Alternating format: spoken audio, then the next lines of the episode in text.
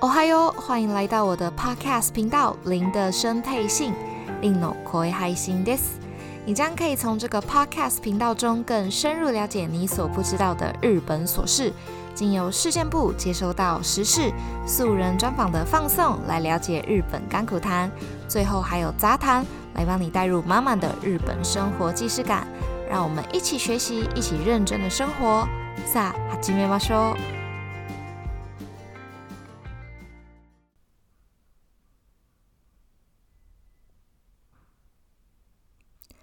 哦嗨哟，我是令，欢迎收听本周的林的生配信。上个礼拜停更，真的很抱歉啦，因为我实在是被压榨到不行，没有时间 录音跟剪辑，回到家只想洗洗睡。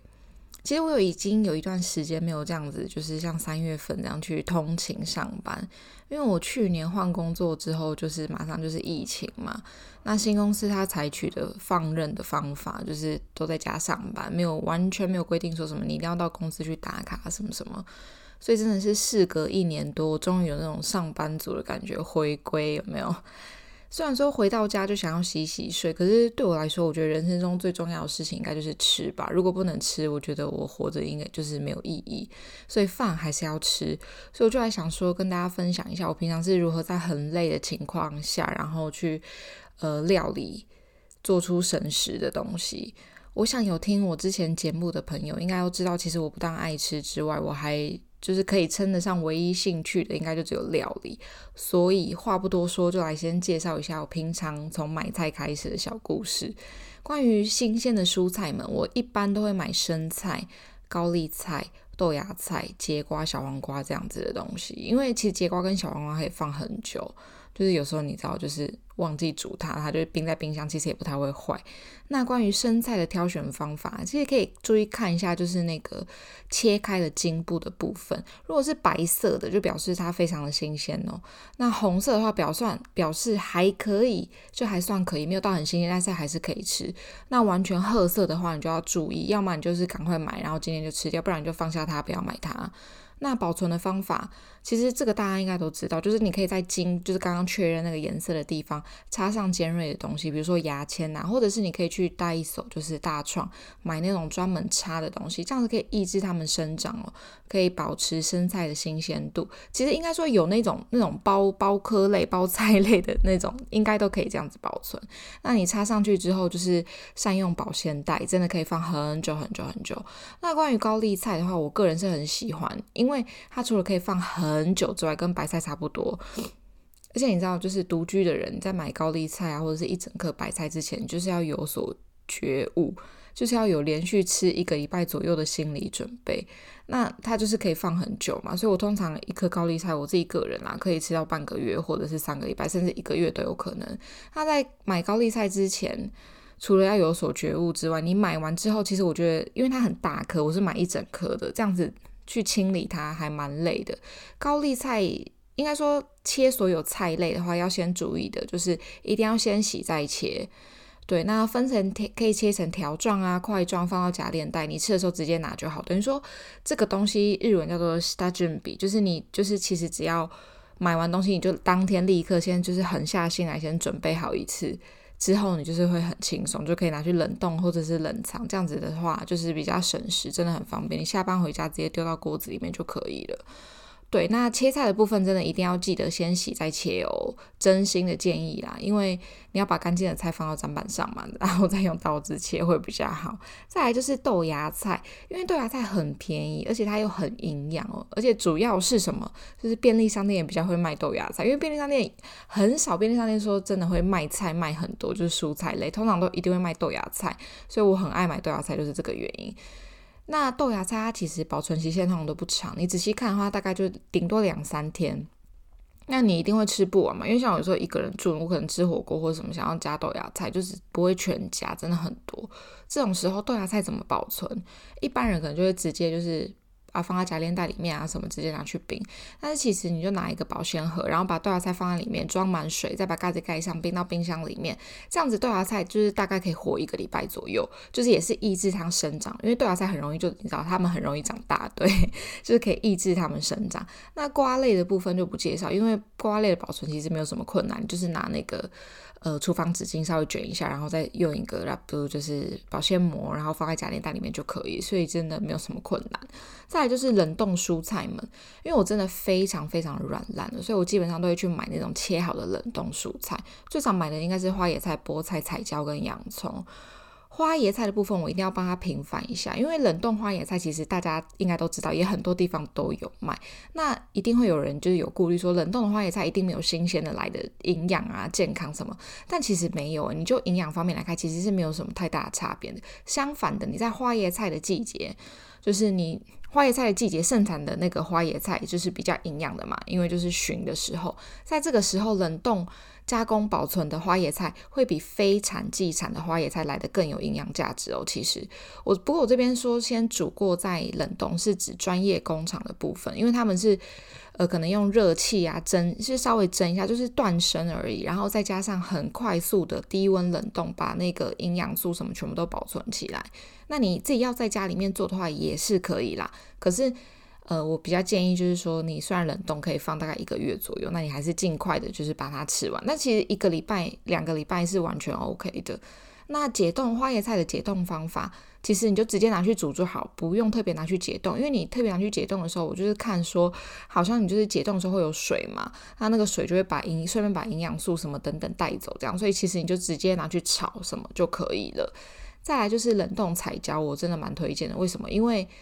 你知道吃东西也是需要靠一下颜值啊！你就是那个彩椒，就是颜色很漂亮，就丢下去，看起来直接好吃十倍，就跟最后有没有撒白芝麻是一样的道理，有种魔法，看起来就会很好吃。然后冷冻洋葱的话，我觉得台湾应该比较少卖，但是如果你真的想要冷冻洋葱的话，你真的强烈推荐自己做，因为就流一次泪就好了，狠下心来切一次，冷冻保存。就可以了，切成，尤其是那个切成，不是你啦，就是切成小块状，那个真的是很痛苦，你一定会哭啊。虽然说有那个拉的，就是我不知道那个中文叫什么，就是你知道对，可以把小的把洋葱切成很小块，就是可以利用这些工具。反正我最主要的诉求就是，我只要用动用到一次刀跟就是分类一次，这样子我之后的日子会比较好过，再忙都可以煮饭。那肉类的部分，我比较常吃鸡跟鱼，其实原因非常的普通，很简单，就是因为可以减肥，就是比较容易，就是感觉比较健康啦，就是自我感觉良好。那鸡肉买回来的话，我通常都会先调味哦，调味完之后你就丢到冷冻库。要吃，比如说我今天早上要出门上班，那我就把那个冷冻库的东西拿出来放到冷藏，回到家它其实已经解冻，我就直接丢到平底锅里面稍微煎一下就可以了。当然你不解冻也是可以啦，对，就是看个人。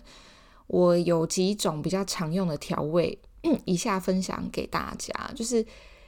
鸡肉一定都是先切片或者是切块状，然后丢到保鲜袋里面。第一个口味就是咖喱的口味吧，就是你可以加一点优格、番茄酱、咖喱粉、盐跟酱油、生姜泥跟蒜泥，然后一点点黑胡椒，就这样。我跟你讲，就是就是这样子，然后就蹂躏它，揉揉揉揉揉，然后丢到冷冻库就可以了。其实比例，我个人觉得真的是随便抓，因为只要不要太咸就好嘛，真的是按照个人口味。因为这些调味料说真的都是好吃的东西，没有什么特别地雷的，所以就是看个人的口味。你可能就是我喜欢咖喱味重一点，就多加一点咖喱粉啊；不喜欢蒜味，就是蒜就少加一点啊，这样子。好，再来就是韩式风味，这个我蛮常用的，一样就是鸡肉嘛，韩式辣椒酱、酱油、姜泥、蒜泥、白胡椒。对，然后加一点酒吧，料酒，然后也是一样蹂躏它，然后丢到冷冻库，就这样子。还有意外好吃的柠檬美乃滋鸡肉，也是一样，鸡肉、美乃滋、柠檬汁、糖、黑胡椒，蹂躏冷冻。再来就是味噌口味，日式味增就是一样，鸡肉、砂糖、酒、味增、味淋、酱油，蹂躏冷冻，就这样，这么简单，真的非常的省时诶，我自己。讲完之后，立刻就觉得天哪，怎么怎么这么的简单？真的非常的方便。就是回家你就丢到锅子里面，就去洗澡，就洗完澡刚好可以吃，完全省时省力。最后跟大家分享一下各种食材的保存方法啦。像豆腐有时候太大盒一次吃不完嘛，那如果你随便保存的话，其实豆腐会出水，就容易坏掉。所以其实它保存方法跟豆芽菜是一样的，你就直接把豆腐装到装满水的保鲜盒里面。冷藏，那如果你清然后换水的话，可能两天或者是每天都换水的话，其实它是可以存放更久的。再来就是洛梨，因为你知道洛梨这种东西，就是它其实 感觉是很健康的水果，但是它其实会胖，所以就是不可能一次吃一整颗。一个人的话，你独居的话，所以一定都是吃半颗。那你就是切开，你要保存的话，就是你可以其实先先切开上面的地头，然后用厨房纸巾或者是面纸把切面包起来。其实你这样子就可以放比较久，因为你会发现。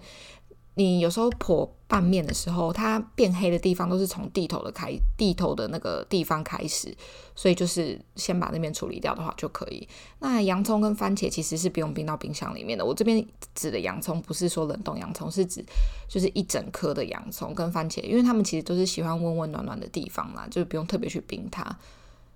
哎，好啦，其实讲那么多废话，就是不想要。太麻烦，就是下班之后就是懒嘛，不想要煮饭。那请让我顺便偷渡一下，我这最近就是吃便利商店的一些推荐的东西。就是我真的久违吃了 Seven Eleven 的麻婆冻饭，我真的觉得有点好吃。不愧是便利商店中的中华之王，他们家的中华系列真的都很好吃。还有就是一定要推荐它的炸春卷哦，春卷好像也是中华料理耶。果然，你看。因为我说的春卷不是冷冻的，就是熟食，就是柜台会放的那个地方。它的料很扎实，料非常的多之外，它的调味也是有认真在做，而且炸的那个皮真的是很脆。就是我有遇过那种，就是炸过很久的，可是它皮还是很脆，我就觉得它很了不起，你知道吗？而且那个东西一条好像八十八日币吧，就是也没有到很贵。我觉得一次大概可以吃个五条，我觉得真的不是什么问题。再就是甜点，你知道，就是社畜加班，就是压力会很大，想要吃甜点。再让我偷渡一下肉松的甜点啦，就是罗森。先直接讲我就是最近排名前三名，就是他们名字有点难翻，所以以下是不负责任翻译哦。第三名就是 QQ 的那个铜锣烧，它里面就是有包红豆馅跟鲜奶油。我只能说那个红豆跟鲜奶油，他们相处的非常的融洽，非常的和谐。加上铜锣烧，它的那个 QQ 的皮。真的超级好吃！我跟你讲，我最近还有一个就是很不和谐的组合，就是前一阵子麦当劳有出一个什么草莓巧克力派，这两个组合就是感觉他们很不熟，但是我就想说，好，既然你有你可以出了，那我就试试看，就不夸张，我一咬下去那个派，它的草莓跟巧克力本人他们在吵架。他们就是分很开，就是草莓是草莓，巧克力是巧克力，就是吃起来就是很生气，你知道吗？像这种就是不和谐的东西。可是这个铜锣烧，我真的觉得他们是好朋友，他们是一家人，他们住在同一个铜锣烧皮里面是 OK 的。好哦，那第二名的话就是我给，我不知道中文叫什么啦，日文叫做那个巴斯奇，就是我随便就是用比较。中式的念法其实就是圆圆的起司蛋糕，它除了浓厚之外，它还有加上一点点焦糖的那种苦苦的味道，所以整体吃起来真的不会很腻，真的。而且它其实还有很多就是其他吃法，听说加黑胡椒啊，就是让它有一点那种辛辣的感觉，很适合配红酒。对，大家有来日本的话，其实可以试试看。最后，最后我的冠军要给就是蛋糕卷。好，我承认这个翻译非常的朴实，但它就是对生乳蛋糕卷嘛，我应该这样子翻译吗？对，但是它的味道真的很不平凡，不会像我翻译的这个名字一样，鲜奶油真的猛到爆炸，而且一片才一百五十块钱，真的不买白不买。而且我只能说你，如果你今天想要吃甜点，你想要吃关于奶油的东西，你就选肉松就对了，你就是选肉松。他们家真的是便利商店中的奶油大统领，我自己觉得啦，就是他们家的奶油真的是。自信之作啊！好啦，最后希望大家加班不要加得太多，真的累累，要注意身体健康。然后再忙也是要吃得健健康康。可以参考就是我开头讲的那些调理方法跟保存方法，过得稍微养生一点。好啦，以上就是本周的内容，感谢你收听本周的林德生配信哦。如果你有任何想听的主题，都可以 Instagram 私讯我。我们下周见吧，大家来